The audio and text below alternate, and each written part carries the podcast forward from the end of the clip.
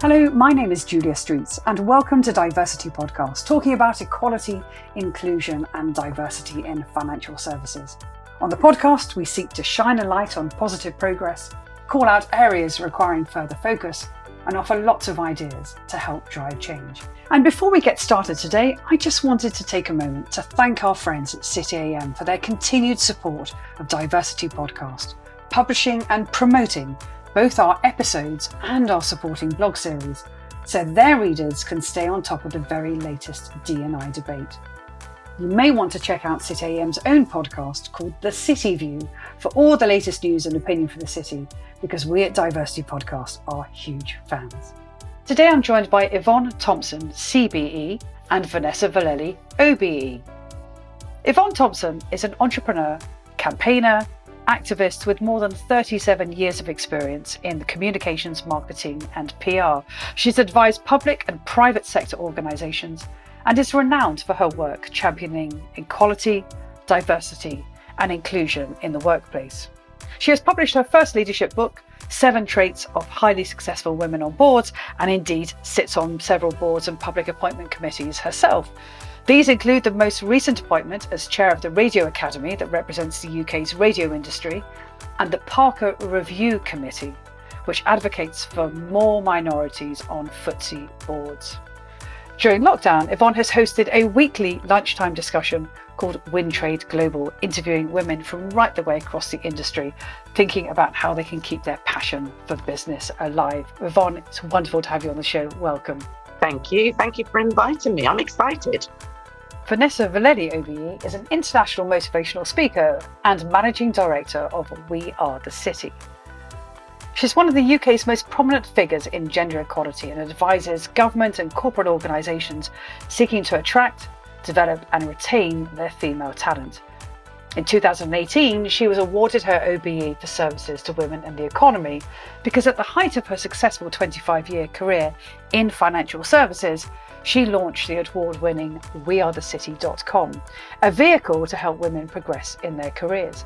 She now has more than 120,000 members and provides resources, conferences, awards, and jobs to women across the UK. Vanessa is also the founder of a UK wide diversity forum called Gender Networks that brings together diversity leaders from 85 cross sector organisations, all to share best practice and they meet on a quarterly basis to consider change in the industry. She's also the author of her book, Heels of Steel Surviving and Thriving in the Corporate World, that tracks her career and shares 13 chapters of tips to succeed in the workplace. She was on our second ever show. Vanessa, it's wonderful to see you. Welcome back. I'm honoured. Thank you very much. Pleasure, and I'm really looking forward to this discussion. So, I want to start off with, which I ask all our guests, is you know, here we are, 2021. What are you particularly focused on right now? Yvonne, let me come to you first. So, my focus for 2021 is really about keeping my network engaged, keeping all the members coming back, talking, being there, and just helping them to progress. You know, the whole COVID and lockdown thing, it's become a bit of a serial you know, nightmare in so many ways for so many people. And it's just important for members to have somewhere to go to, somewhere with a bit of sanity, a group that they know can help them to support them, to be cheerleaders, whatever it is they need. So that's going to be my focus throughout 2021 and, you know, staying healthy, basically. Absolutely. And it's wonderful to have you on the show, actually, because one of the things we've been thinking about is some of the assumptions that perhaps get made about what employees need. So very keen to hear the kind of the voice of your, your networks and, and, and what people are thinking about right now as well. Before we do that, Vanessa, you're never idle. So what are you focused on this year? So for this year, my focus really is on recovery and build back better for gender equality. So, for example, in, in 2020, obviously with the COVID lockdown, women were massively affected. You know, the women that lost their jobs in lower paid lower paid positions. We had the impacts on childcare, homeschooling. So a lot of that will have a knock-on effect into other years. So for me, it's looking at that recovery plan and making sure that firms are taking notice on what needs to be done you know to make sure that we don't fall back the pathway to achieving gender parity from the World Economic Forum is always set at 100 years. I'm fearful as to how that's gone up, even in the last kind of six months of 2020. And it's going to be really interesting. We're going to be paying a lot of attention to the data that's coming out to see to what degree the, the industry shifted. I'm a bit concerned, if I'm honest, which is about talking to a number of different corporates as they're making their plans for 2021, particularly as they were reflecting on the end of 2020 as well. And I wonder whether we are at risk of making some lazy assumptions. So really what I'd love to get into in this episode is, you know, are we at risk of adopting old attitudes to working models? And if there is any advice to give organizations, leaders looking at through an entrepreneurial lens, um, Yvonne, very keen to come to you first of all with, with your thoughts about, you know, are we at risk of old models, new times? To be quite honest, I don't think there is going back to old. I don't see how you can go back to old everything is so forward thinking now. Everybody's had to pivot forward. I mean, during the lockdown, I think the saying necessity is the mother of all creation really applies, certainly from a, an entrepreneurial point of view. And I think corporates need to think about how their employees can become entrepreneurs because with everybody, I mean, we've, you know, I've had a few talks with organizations such as Facebook, as Google, Deloitte, a lot of corporates, and they're all talking about not being able to go back to what we might call the new norm for, you know, 18 months to two years. You know, as soon as one thing happens, within six months, there's something else new that you need to move on to. So for me, there really isn't any going back. People can be lazy in their thinking, and those that are lazy in their thinking will not be the ones that are going to be at the forefront of change. And we need, everybody needs to be at that vanguard of change because if you're not at the vanguard of change, you are moving backwards. You've got to keep moving forward. Otherwise, you just go back. And there's so much happening in the world and it's all happening at such a fast pace that we've just got to keep on top of it. So I don't see how there can be lazy thinking and there better not be otherwise they won't be around for long. And vanessa i mean I, I, you're involved with so many networks of networks and i sort of wonder are we at risk of organizations making assumptions about how employees are faring? And uh, you know what advice again when you're talking to leaders and heads of dni and also business leaders is you know what, what advice are you giving them? To go back to the point that was made a moment ago i don't think we can ever compare the way life was in terms of what the future looks like. I think we're starting almost from a blank slate with some really strong positives that came out of COVID. You know, the fact that, you know, people were able to work from home, that almost happened immediately. All of the things that we said could never happen. For example, back in my banking days, if I would have uh, suggested a trading floor being at home, you know, I would have been met. Well, actually, they would have marched me out the building. But you know, it would have been the regulation side of thing. You know, it can't be done. So there's a lot of things that we've done during kind of the last part of 2020 that I think they're the focus areas for 2021.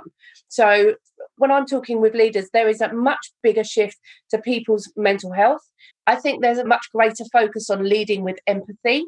So one of the things that I've seen, obviously, we see a multitude of events at We Are the City, at Gender Networks. So we get insights to what external networks are doing, but also what internal networks are doing.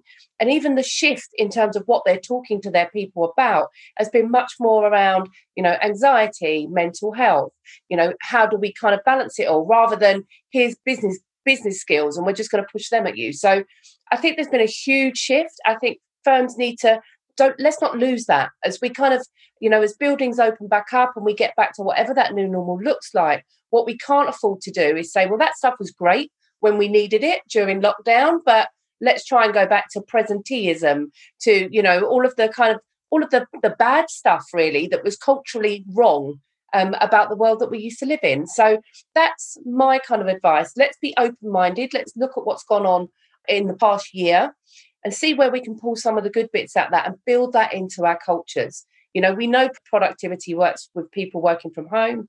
We know that people are still making connections. Yes, we miss that face to face let's touch and you know and and and be in a physical space with other people but that's not stopped a lot of businesses still continuing to thrive obviously our issue is now in the entrepreneurial space, which Yvonne will talk to around people losing their jobs. So how do we kind of morph and change and share experiences so that we all have this level playing field? Well, it's, it's really interesting, isn't it? Because I think there, there are some risks of bringing back corporate structures we were just talking about that, that applied in historical times and, and not, don't necessarily apply now and thinking about who's advantaged and who's disadvantaged. So if we return to a world of presenteeism that would disadvantage many, as I'm out talking to many, many different people, I'm sort of always thinking about who are we most at risk of uh, alienating, ignoring, or at worst, discriminating against. Uh, I'd love, love your views on that. Again, through the talks that we've been having, through Wintrade Global talks that we've been carrying on since the COVID hit, we're finding more and more that it is the minorities, it is minority workers or traders who are on the, you know, at the front of on the front line of dealing with customers on a daily basis who are now either affected directly. I mean, when COVID hit last year, we had the Minister for Business come online talking about um, specifically encouraging minority entrepreneurs uh, to pick up the bounce back loans that were available, the grants that were available, any and everything that the government was offering at the time was not being taken up by minority owned businesses. And that was for so many different reasons. Either they didn't think they were entitled to it, they didn't think they would get it, they didn't think the banks, or they thought the banks would discriminate against them. And for me, that also applies. The next step down to that is for women owned businesses because we are still in that frame of mind. And I hate talking about imposter syndrome because I, I don't know how many of us realized we had or thought we had imposter syndrome until that whole phrase came about. And then all of a sudden we all had it. So, or we all believed that we had it. But um, I think it goes a long way for um, women entrepreneurs in general as well as minorities. It's just it's just a two-tier society in so many ways. So I think there's a lot of work that still needs to be done. Last March, I was just before, in fact, I think it was the week before COVID, the lockdown came. I was in Norway speaking at the She conference, and there were like 3,000 women there. And my presentation was about the gig economy. It was about agile working. It was about thinking about working from home and being diverse in the way in which you um, you go about your business. And for a moment, I thought to myself, "Am I really saying and presenting the right thing?" The next week, it was exactly the information that these people needed because all of a sudden everybody was in that situation, needed to work from home, needed to learn how to survive needed to learn to build their resilience, their emotional intelligence. And there have been a few who haven't made it through, you know. So all of that discipline that I talked about at the She conference was exactly what was needed. And I think it's going to be needed for a long while because just as we think we're coming out of it, there goes another lockdown that's the thing. The world has been sort of turned on its axes, sort of around us all of the time. And, and I think your point about resiliency is really interesting because certainly that's probably one of the biggest themes that came out of all our interviews in 2020 was the need for resilience. And that's also where diversity comes in, because if you have actually diverse workforce, it, it could bolster you for a resilient workforce attitude and also organization as well. But let, let, let's pick up on this question about entrepreneurship I'm quite taken by your remarks earlier, Yvonne, about that if there are minority groups who don't think they were entitled to grants and funding. And I wonder whether, when we think about social inclusion in uh, entrepreneurship, there's what, what do we need to change in order to uh, encourage greater ethnic minority entrepreneurship? And, and what role, therefore, given this is DiverCity podcast, can financial services play to help? Yeah, I think my story is a typical route into entrepreneurship. I had what I call one job, and my one job was at CBS Records nearly 40 years ago. So I was there for seven and a half years. And throughout that time in the music industry, not only was it sexist, but it was incredibly racist as well. And I felt that, not I felt, I knew that every time I applied for a job, which I might have subbed for or held whilst the, the you know, the, um, the, the job was vacant, when I applied for it, I didn't get it. And I then realized to me, the only way for me to move up was to move out. So on the third time of applying for a job and not getting it, I handed my notice, and three weeks later, I was gone.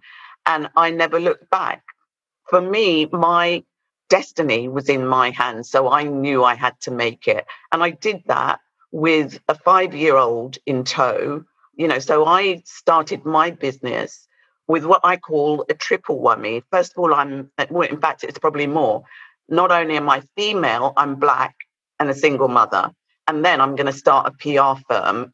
40 years ago, who knew what PR, you know, was? It wasn't really made popular until, you know, the Blair years. For me, in the black community, there are still so many firsts to be had. You know, I started the first black owned PR company. I started the first black women in business network, I started the first black radio, legal black radio station. You know, and there, there are many firsts. I was involved in the first black monthly glossy magazine in the UK. For me, there's still so many firsts within the black community. It's changed a lot now because when I started business, I couldn't find other black women in business, which was why I started the network. And luckily, I had the access of a radio station at my fingertips. So I was able to promote the network, get a lot more women involved, and it took off from there. But I think right now, as far as Black entrepreneurs are concerned, there's, there's so much more opportunity. Everything, there are no more gatekeepers. You know, I started my business when bank managers still expected you to go to the bank to apply for a loan with a man to sign to you know to to sponsor it or whatever they to endorse that loan. And that's how i started my business with two and a half thousand pounds with my brother's signature on it.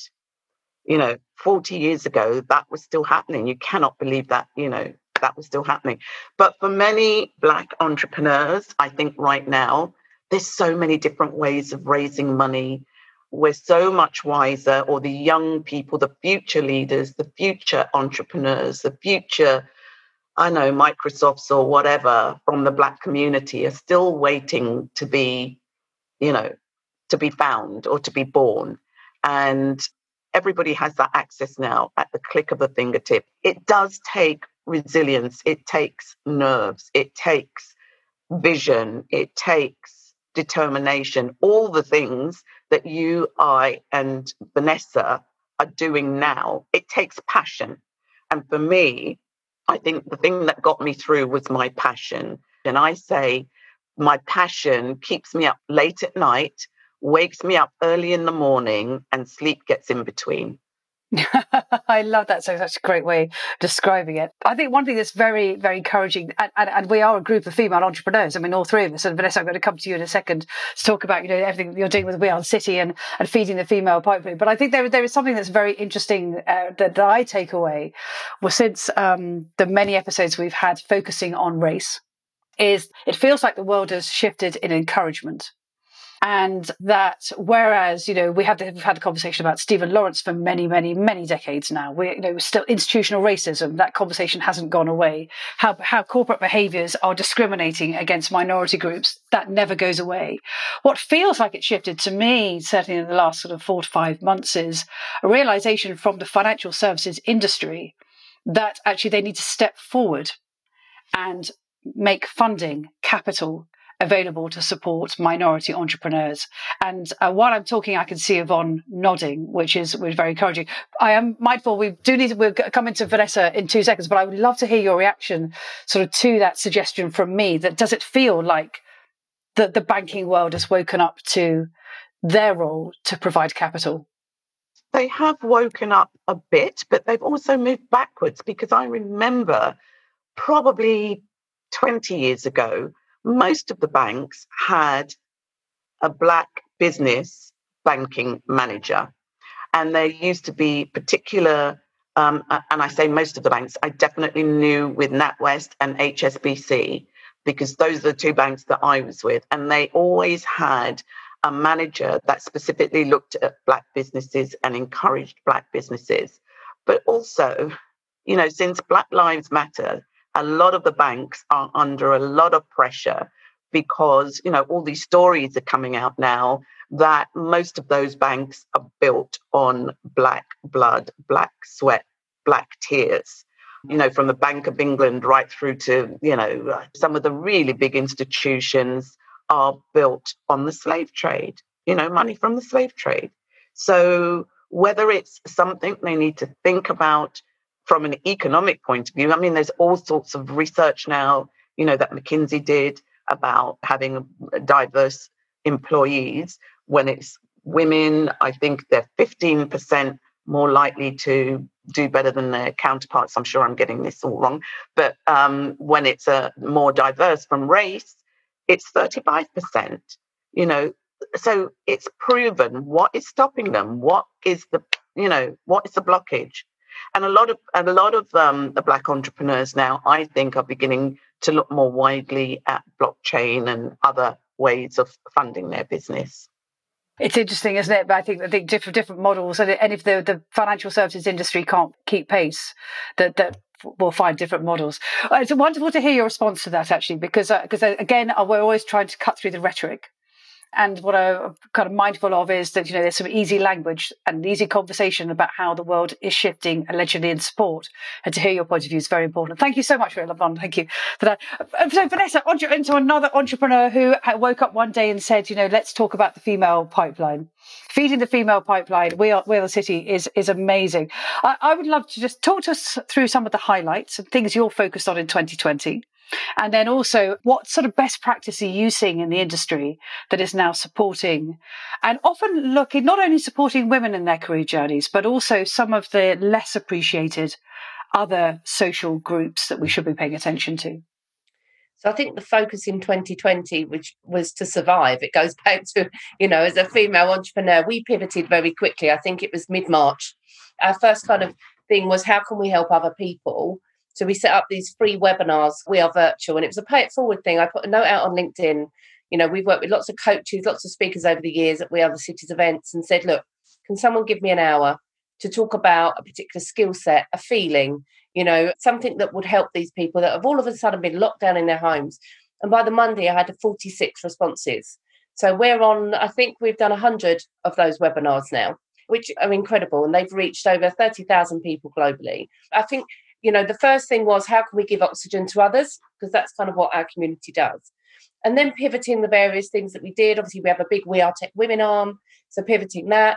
But we've continued in the mindset of innovation. We have to innovate in different ways using tools that we didn't, we've always had, but we didn't realize the value of. So doing things like, you know, our awards virtually, we've launched a podcast ourselves for We Are Tech Women. We've just launched another networking group for women in tech leaders. You know, we've got a mentoring platform that should come into life in 2021. So we survived, but we had to keep pushing forward. And I think it was that busyness that has kind of created even more passion to see this through. I want to be able to talk about what happened last year, like I refer to Betamax videos or the fact that women couldn't vote. But again, back to my point earlier on, that we've learned a hell of a lot from that. And I think there's lots of that kind of things that we did and how to Yvonne's point again, how resilient we were that we can capitalize on in future years. Because if we've been through that and we've made it through, there's no end to where we could potentially go. So it's been very interesting talking to a number of the women's networks and what they did in 2020, because that again, they've had to pivot very quickly to virtual events. They weren't an events company like, say, me and Yvonne um, have done events for years. So we was able to do that very quickly, but they had to learn new tools. Would their countries be engaged? Uh, even from a meeting at the end of 2020, where we got all of the networks together, it was resoundingly positive. They said that they'd reached people that wouldn't have otherwise come to the Women's Network events. They'd had more senior leadership engagement. They'd had more MAO engagement. They'd been able to do more with less. So for them, and, and the great thing about that is how they take that forward into 2021 and beyond. Because now they've realized from an inclusive perspective how perhaps uninclusive some of these networks were being because all of the events were being run out of London which don't get me wrong, my home city, you know, a great place to be. But there are people out there in the regions, there are people in other countries. And also, when you're designing an event that is incorporating lots of other countries, as, as Yvonne will tell you, there's a lot of cultural things that you need to consider. So it's put a big diversity lens on everything they do that wouldn't have otherwise been there. So I think there's been a huge amount of learning from what's gone on in 2021 that we can carry forward. And I also think it's given voices to many because people have put on events that wouldn't have otherwise been brave enough to because of the costs that they'd incur, because of, you know, getting people to attend. Everyone was at home. Everyone's an event manager these days. So we've heard from voices and parts of society that we wouldn't normally have heard from. It's given the entrepreneurs a wider reach, I think, you know, to get their products out there because people are in their space, they're in the room online. We're all online every day. So, from that perspective, I think 2021, 2022, we're seeing a much different kind of landscape. And again, from an inclusion and diversity perspective, it can only be a good thing if we continue to move some of these initiatives forward. Um, I've heard you, Vanessa, in other events, sort of talk about sort of purpose led businesses and, and in, in the, the kind of frame of entrepreneurship and, and, and how organizations are or how individuals are setting up businesses as well. So I'd love, love to get your thoughts really about, you know, what are we seeing in terms of purpose led? And when we think about social inclusion, is that bubbling up as well? So I see both women and young men setting up their businesses where there is that underlying purpose of making the world a better place, of donating percentages to profits, of being, you know, being aware of the environment and things like that. And I think, and and to Yvonne's point, despite companies having big CSR departments which do great stuff, you know, let's go and build a wall and let's go and paint this and paint that.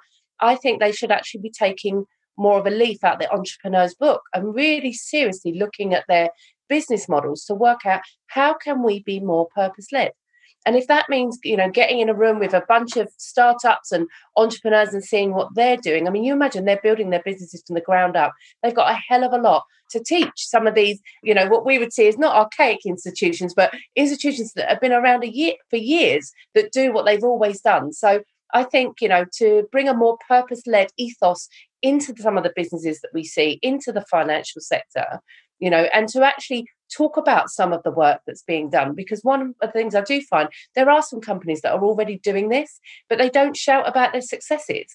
And, you know, we know how it works in the city. You know, people get a bit competitive. This is a good thing to get competitive about. So, you know, let's see more kind of purpose led initiatives within businesses, tap up the entrepreneurs. They clearly know what they're doing and they're building a society that we all want to live in in terms of business. Wonderful. I think that's a great moment there to turn to Cynthia for some research to support today's discussion. Women are more vulnerable to COVID 19 related economic effects because of existing gender inequalities.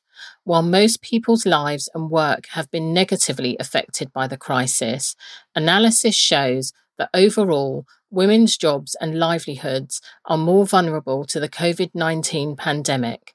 In the July 2020 McKinsey article, COVID 19 and Gender Equality Countering the Regressive Effects, women's jobs are 1.8 times more vulnerable to the crisis than men's jobs. Women make up 39% of global employment but account for 54% of overall job losses. What is good for gender equality is good for the economy and society as well. The COVID 19 pandemic puts that truth into stark relief and raises critically important choices. Thank you, as always, to Cynthia for that research to support the discussion. And let me just take a few moments to remind everybody how to find DiverCity Podcast. Basically, you can find the links to all the research on our website, divercitypodcast.com. Don't forget that's diversity with a C, not with an S, where you can find all our episodes and sign up for early notifications of future recordings. Please do follow us on Twitter, Instagram, Facebook, LinkedIn, and DiverCity Podcast is available on Bright Talk and all good podcast channels. And by the way, we'd love a rating because it does all help to promote the show. So as we go into the last section of the of the podcast, I can't tell you how much I've really really enjoyed uh, this conversation as well. I mean, not often I get to sit with two amazing entrepreneurs and, and talk about, you know, not only the impact of what's going on with your particular areas, but also what it's like as female entrepreneurs getting up and being resilient and delivering. A couple of things come to mind for me. One of them is about this conversation about corporate empathy. Right now, leaders are having to think differently. Businesses are having to structure differently and that, that's kind of one piece that, that sort of buzzes out of the first part of the conversation. The second is, again, I keep returning to this point about who we're overlooking, the question of social mobility and social inclusion. So I sort of wonder, Yvonne, if I could come to you first of all, which is, you know, we're at a time when there's so much potential to be had, as you were saying in some of your earlier remarks. Is it really your thoughts about how do we make sure that we are thinking about social inclusion as an economy as we go forward in 2021?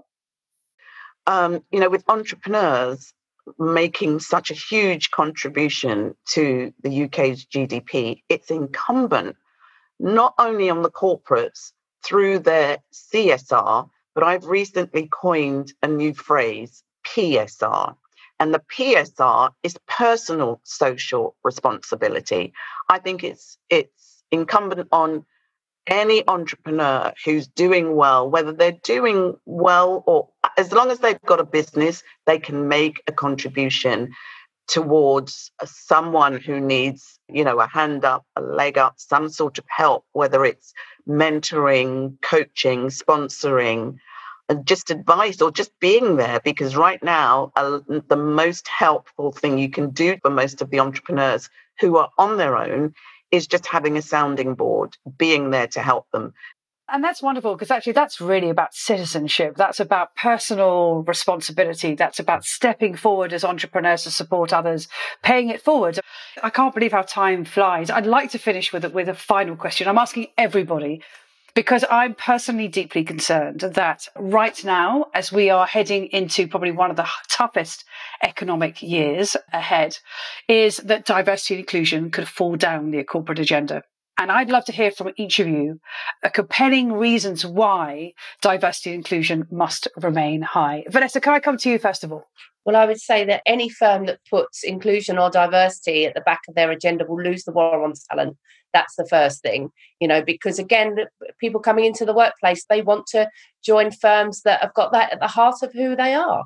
So, from my perspective, now is not the time. You know, you, you hear mutterings of conversations at the back end of 2020, budgets being cut, and it's always in D&I and it's always in CSR. It's known as the fluffy, nice to, st- to have stuff, and it certainly isn't fluffy, and it's certainly definitely stuff that you should have. So, no cutting budgets. Now more than ever, with what went on in 2020, that we need to focus on the diversity of our people, and we will only do that by being inclusive.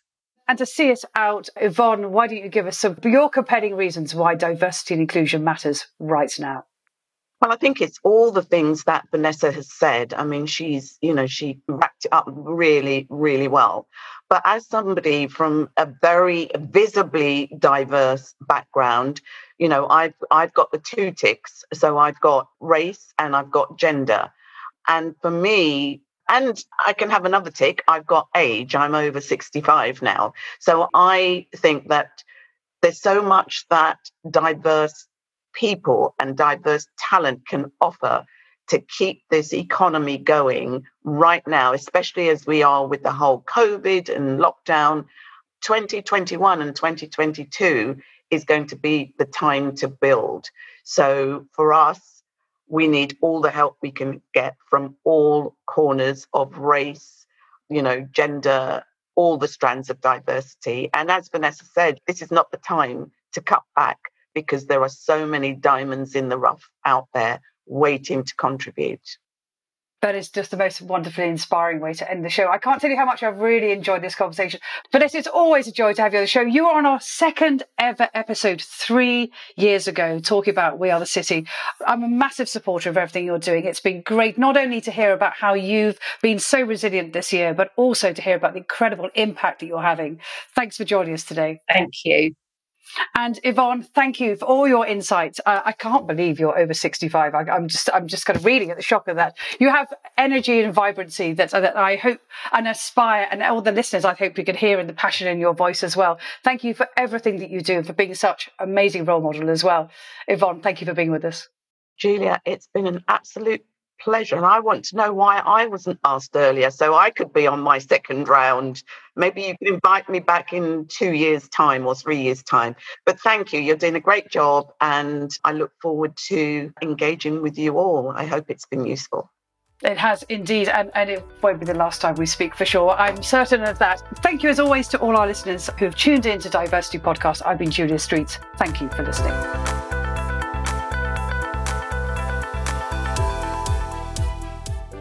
This episode of DiverCity Podcast was produced by me, Kieran Yates, on behalf of Julia Streets Productions. Thanks to Cynthia Akinsanya for her insights. You can find out more about the guests on this week's show on our website, divercitypodcast.com, and that's diversity with a C, not an S. Whilst you're there, you can also sign up to our newsletter for all our latest updates. All our episodes are available in Apple Podcasts, Spotify, or your favourite podcast app. If you enjoy DiverCity Podcast, remember to share on social media and give us a rating or review. It really helps promote the show to a wider audience. Finally, our Twitter handle is at DiverCityPod. Thanks for listening.